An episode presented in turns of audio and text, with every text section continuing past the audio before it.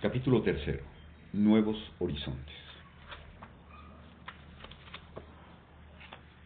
Otra fecha importante anotó la familia Campos en sus anales, el 11 de octubre de 1935.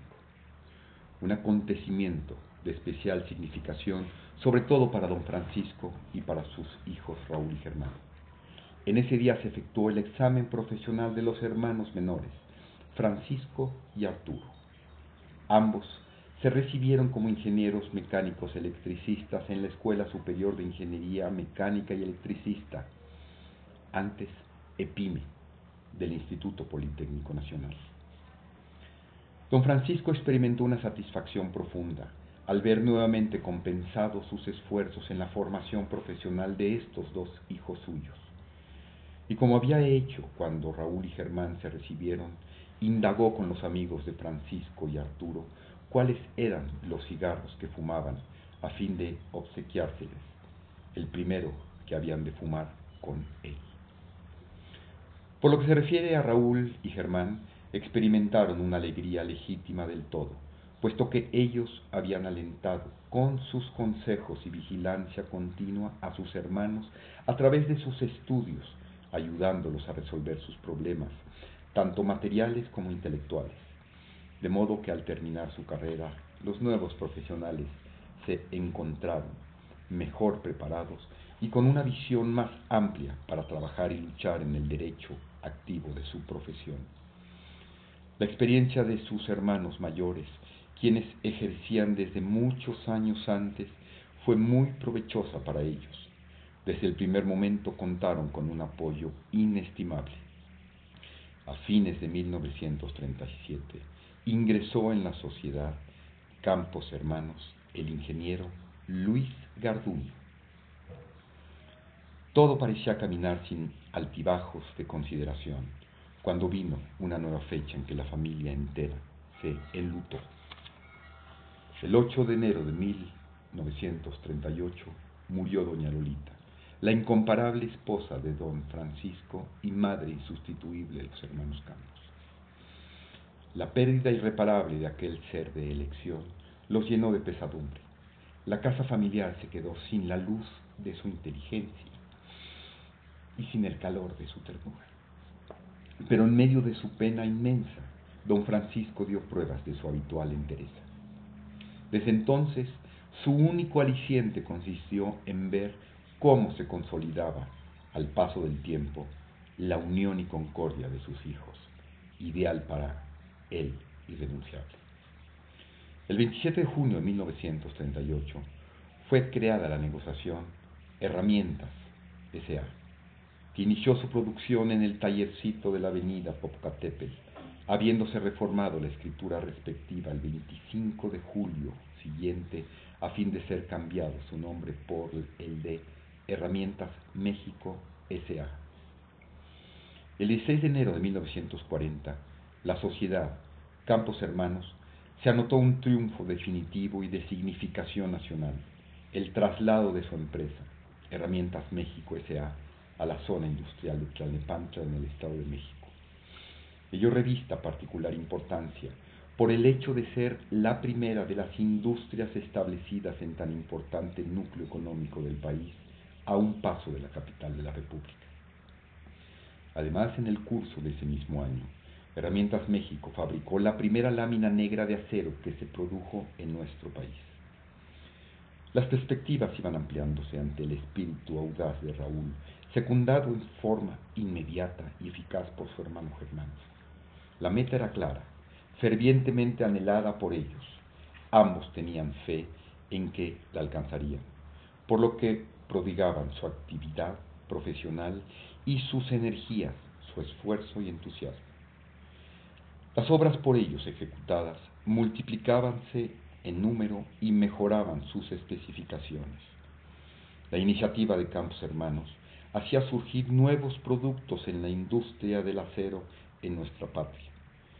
Todos esos utensilios manuales que son imprescindibles en los más diversos oficios, hachas, palas, martillos, asadones, machetes, etc instrumentos de la mejor calidad y que ya no era preciso importar con las desventajas inherentes a toda importación. Conjuntamente se ampliaban las posibilidades para sus empresas y crecía el prestigio de las mismas, así como el de sus dirigentes técnicos. A estas alturas ya podía contarse con bases firmes para la creación de una industria de primera línea, netamente mexicana en todos sus aspectos. Al comenzar 1941, el 22 de enero, un nuevo obstáculo se interpuso en el camino de Raúl al hacer entrega de una estructura encomendada a Campos Hermanos y que hubo que instalar en una fábrica, sufrió una fractura múltiple en el pie derecho. La obra se ejecutaba en un lugar de Tlalpan. Él en persona quiso entregarla a sus clientes. Ya para retirarse, los interesados manifestaron el deseo de que Raúl revisara una, unas ventanas en la mencionada estructura. Él se devolvió a fin de acceder a la voluntad de sus clientes. El piso de lo que iba a ser aquella fábrica se encontraba pletórico de materiales y residuos de la obra en proceso. En cierto lugar había un malacate con un cable movible. Raúl pasó muy cerca de aquel artefacto sin darse cuenta y para evitar que el cable lo golpeara, se hizo a un lado con brusquedad. Pisó en falso encima de piedras y lajas, habiendo perdido el equilibrio. El pie le quedó prensado entre unas lajas y la arista de uno de los muros. Fue así como sufrió la extraña fractura que le resquebrajó los huesos del pie. Aparte de doloroso, la lesión era delicada y desde luego Raúl se puso en manos de un especialista, el doctor José Castro Villagrana. El médico observó y trató la fractura con éxito. Independientemente de su competencia profesional, puso especial dedicación y afecto en este caso. Pero las curaciones se prolongaron y el médico vivía lejos, motivo por los cuales Raúl quiso encomendar dichas curaciones a otro médico y así evitar molestias al doctor Castro Villagrana. Por razones aparentemente desconocidas, el pie del paciente se infectó. En vista de ello, Raúl decidió ir a los Estados Unidos en pos de un tratamiento más adecuado y de mayor efectividad.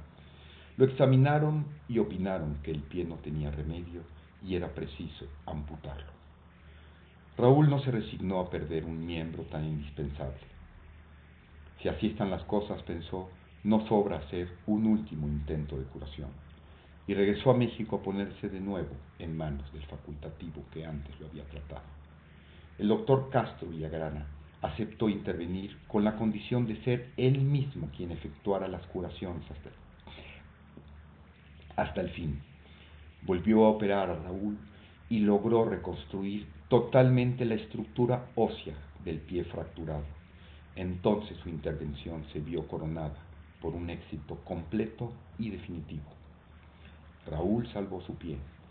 Le quedó solo cierta dificultad para caminar y algunas molestias que se acentúan cuando, debido a su incesante actividad, se fatiga, o cuando el frío y la humedad en invierno y las temporadas de lluvia ejercen una acción fácilmente comprensible sobre el pie delicado.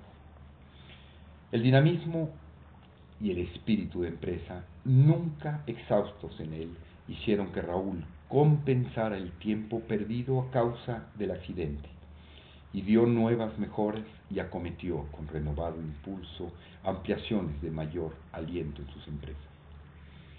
En 1942 ingresó en Campos Hermanos el ingeniero Platón Gómez Peña, amigo de lealtad a toda prueba de Raúl y Germán desde los tiempos en que juntos hicieron su carrera en el EPIN. Es uno de los seis estudiantes que se recibieron en 1920, es decir, pertenece a la misma generación que Raúl y Germán.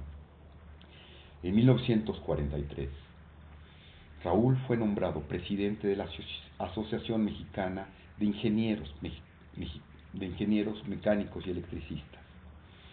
El 27 de noviembre del mismo año marca otro acontecimiento de gran importancia para los hermanos ingenieros Campos y para la economía de México, la creación de la empresa Acero Estructural S.A. Este impulso iba a señalar nuevos derroteros y los hermanos Campos tuvieron que afrontar diversos problemas relacionados con la forja. El 5 de febrero de 1945 hubo un acontecimiento de especial significación en la vida de Raúl, de su esposa y de sus hermanos. El casamiento de su hija Consuelo, quien a la sazón frisaba en los 20 años de edad, siendo como es la primogénita de Raúl, por razón natural, este suceso produjo en él y en su esposa una emoción profunda. Con esta boda iba a dar comienzo una nueva generación en la familia, puesto que se trataba de la primera de todos los hijos de los hermanos Campos que contraía matrimonio. En mayo del mismo año se hicieron las actividades relacionadas con la empresa Aceros Nacionales S.A. Con tal propósito, él mismo hizo las gestiones indispensables para la importación de maquinaria y de materias primas. El 31 de diciembre de 1945, la familia Campos volvió a conmoverse a causa de un grato acontecimiento, las bodas de plata profesionales de Raúl y de Germán. Sus hermanos Francisco y Arturo organizaron diversos agasajos en su honor. El principal de los actos en quienes manifestaron su afecto y gratitud, así como rendir homenaje a los dos y a sus compañeros de carrera que se recibieron al mismo tiempo que ellos, los ingenieros Armando Cárdenas F., Francisco del Collado, Platón Gómez Peña y Manuel Sevilla Cerdán, consistió en un banquete. El ágape fue ofrecido el 15 de diciembre en el restaurante El Cisne, ubicado frente a las rejas del bello e histórico bosque de Chapultepec. Este homenaje se inició a las 2 de la tarde. Asistió como invitado de honor don Francisco Campos Rodríguez, quien simbolizaba en su persona la asistencia espiritual de los padres ya desaparecidos de los demás ingenieros agasajados. El banquete en que se hizo derroche de buen humor y de ingenio en que fueron recordados diversos incidentes de la vida estudiantil de quienes recibían aquel homenaje, fue memorable por el entusiasmo con que se llevó a cabo. El febrero, en febrero de 1946, ingresó en Campos Hermanos el ingeniero Gregorio Castillo, compañero de estudios de Raúl y Germán, quien se mostró siempre leal y adicto a los hermanos Campos de manera especial a Raúl. La existencia de Raúl y de su esposa se vio alegrada el 10 de septiembre de 1946 con la venida al mundo de su primer nieto, hijo de Consuelito, y a quien le fue puesto por nombre Rubén. Es el primogénito de los cuatro nietos que hasta ahora les ha dado su hija mayor. En diciembre del mismo año ingresó en Campos Hermanos el ingeniero Carlos Vallejo Márquez. En 1947 Cabe mencionar el ingreso en la negociación de las hermanas Campos, del ingeniero Juan Mancera, persona igualmente muy adicta a ellos y quien admiraba desde un principio el esfuerzo y significación de sus empresas, y puso de manifiesto su deseo vehemente de participar en alguna forma en sus éxitos y en su trabajo y esfuerzos personales, ser un elemento integrante de su equipo de colaboradores inmediatos. Campos Hermanos tuvo que lamentar en 1949 el deceso del ingeniero Castillo S. Una nueva etapa en la sociedad iba a iniciarse en el 26 de diciembre de 1947 de los hermanos menores, Francisco y Arturo, en calidad de socios son dignas de ser destacadas las especiales circunstancias que en tal ingreso concurrieron. Pero antes conviene reseñar algunos hechos en relación con estos dos hermanos.